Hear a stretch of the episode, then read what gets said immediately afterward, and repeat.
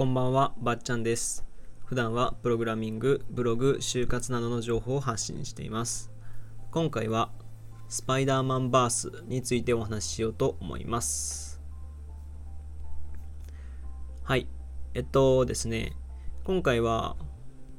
あの、今週金土日と Amazon プライムのビプライムビデオで、あの、週末セールっていうのをやってるんですよ。で僕よくそれを買うんですけど買うっていうかまあレンタルするんですけどあの週末セールって100円で出ててなんでスパイダーマンのスパイダーバースっていう映画となんだっけな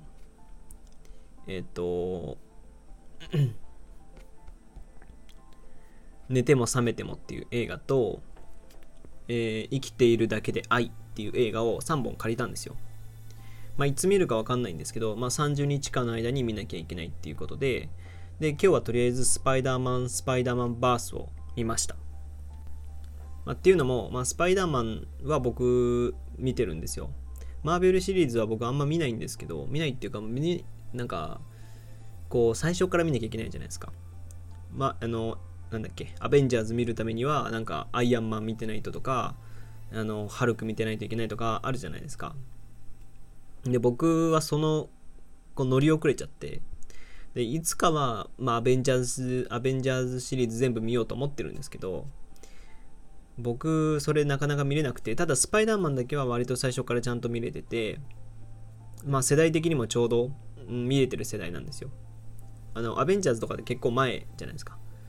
えっと僕23なんですけどもっと前とかにやってるものもあるし見返すこともできなくてなかなか。でスパイダーマンは多分僕がちっちゃい頃ぐらいに始まったシリーズなんですよね。マーベルシリーズというか、アメリカンコミックシリーズなんで、見てたんですよ。で、まあ、スパイダーマン、スパイダーマンのこのスパイダーバースっていう映画は、そのちょっとアニメっぽいんですよね。なんか、アメリカンコミックっぽいんですよ。で、これ映画館でやってた時も僕スパイダーマンも好きなんで、スパイダーマンだから見ようかなとも思ったんですけど、なんか、ちょっとアニメ調だったから、なんかあんまりいいかと思って見なかったんですよ。で、今これ Amazon プライムで100円だったんで借りてみて、まあ、軽い気持ちで見たんですよね。で、まあ、軽い気持ちで見た割には案外面白かったというか、うん、なんかこれはこれでありだなっていうふうに思ったんですよ。なんか面白いというか、見てて楽しい映画でしたね、すごい。あのーまあ、あらすじとしては、えーざっくりあらすじを話すと、スパイダーマンがいた世界、スパイダーマンの世界が時空が歪んでしまうんですよ。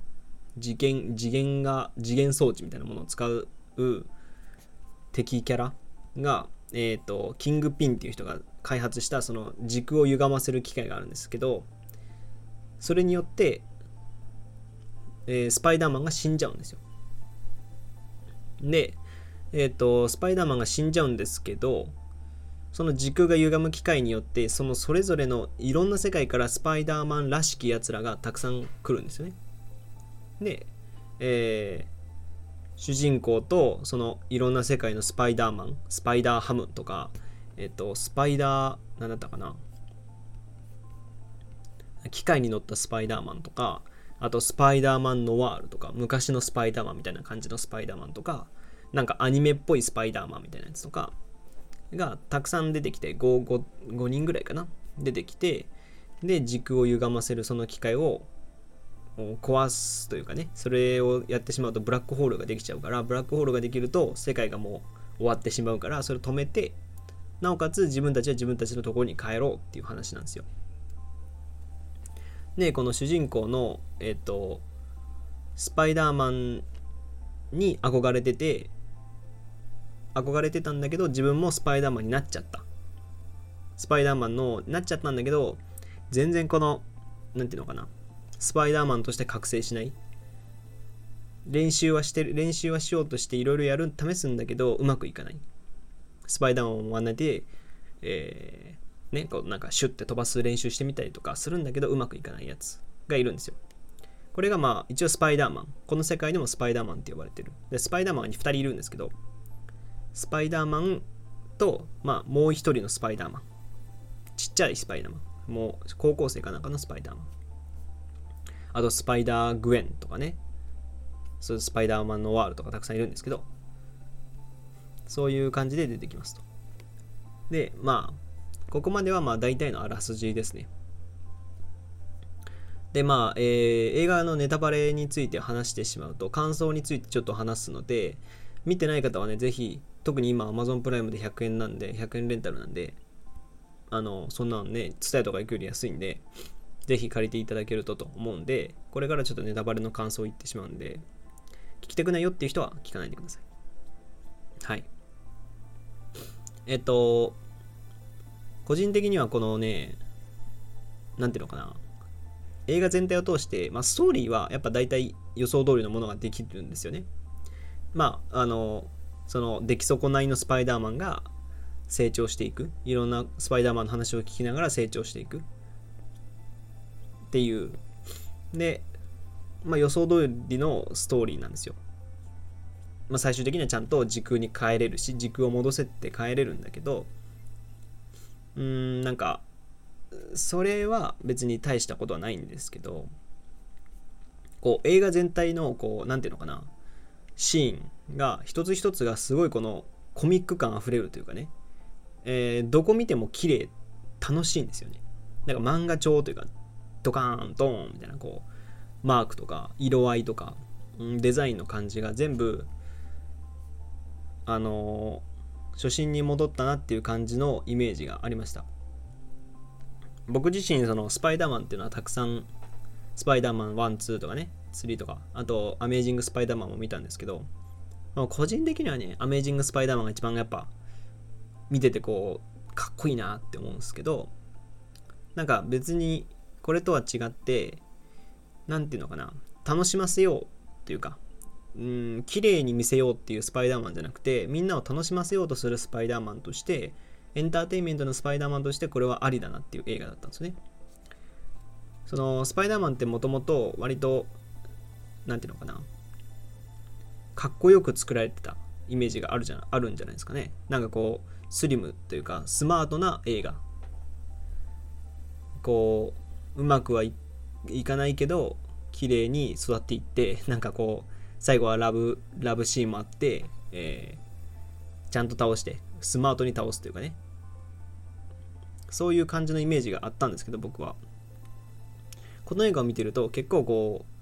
あの何て言うのかな。コミカルだしあの何て言うのかな。コミカルだし色合いが綺麗だし目を離せなくなるって違う意味で目が離せなくなる映画でしたね。うん。でこれ面白いのがねあのこれ2019年に作られた映画なんですよ。あ、放映された映画なんですけど、2019年の最初の方に、えー、まあ、日本ではいつなんだろうな？わかんないですけど、日本、2019年に、えー、放映されたんですけど、あのー、2018年に、2018年の、えー、いつだ ?2018 年の11月12日に、スタンリーという方が亡くなったんですよね。で僕もそれほど詳しくはないんですけどなんかスタンリーさんは彼はどういう人かっていうとまあ、えー、マーベルコミックを最初に作り上げた人というか0を1に変えたような人間ですね。なんか最初に作ったような人間でなんかスパイダーマンとか、えー、X メンとかヒーローコミックの原作を手掛けたと。で、えー、業界に変革をもたらしたっていうふうにウィキペディアは書いウィキペディアでは書いてあってで彼は2017年の11月に亡くなって95歳だったかな。で肺肺炎で、えー、息を引き取っただから今のマーベルの走りを作った方なんですけど彼の、えー、言葉がですね最後の方に最後に出てくるんですよ。あのスタンリーの言葉が出てくるんですよね。その困っている人を見たら迷わず手の迷わず救いの手を伸ばしているのが真のスーパーヒーローだっていう言葉がスタンリーって書いてあるんですよ。なんだこれと思って。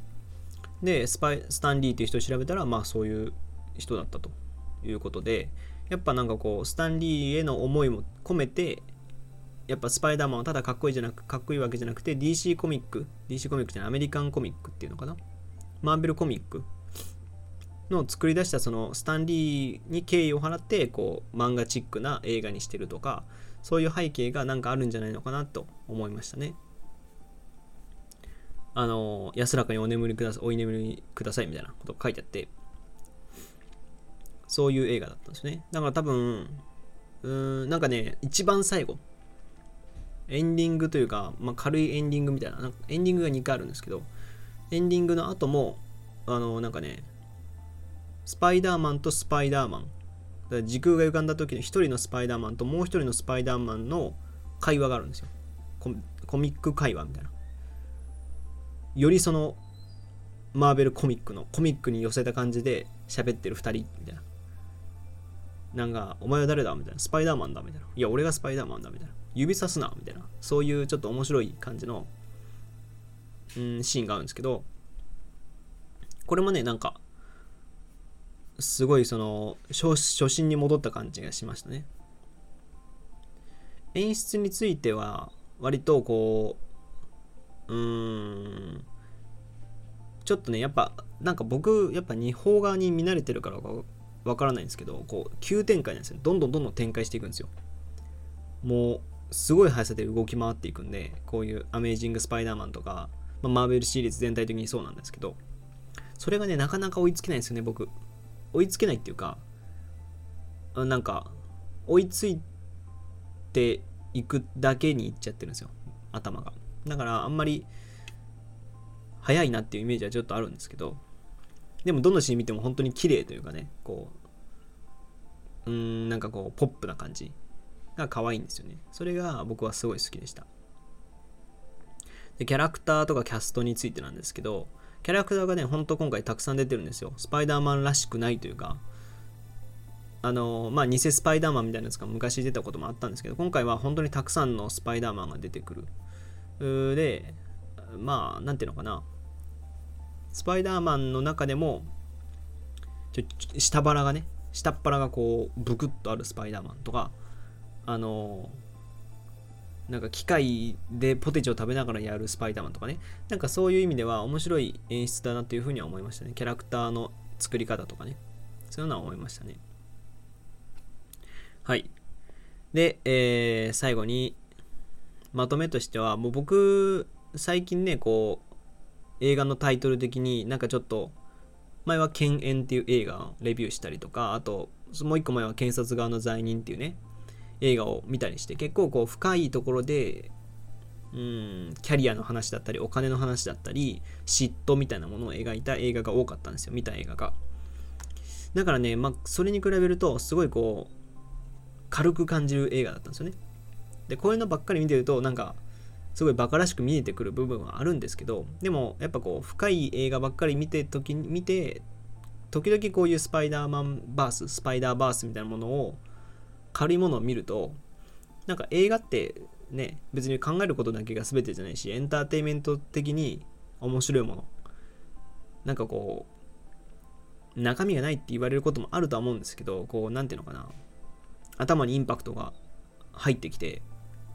わ面白いわかっこいい。っていうそういうのだけでも全然いいんだろうなとは思いましたね、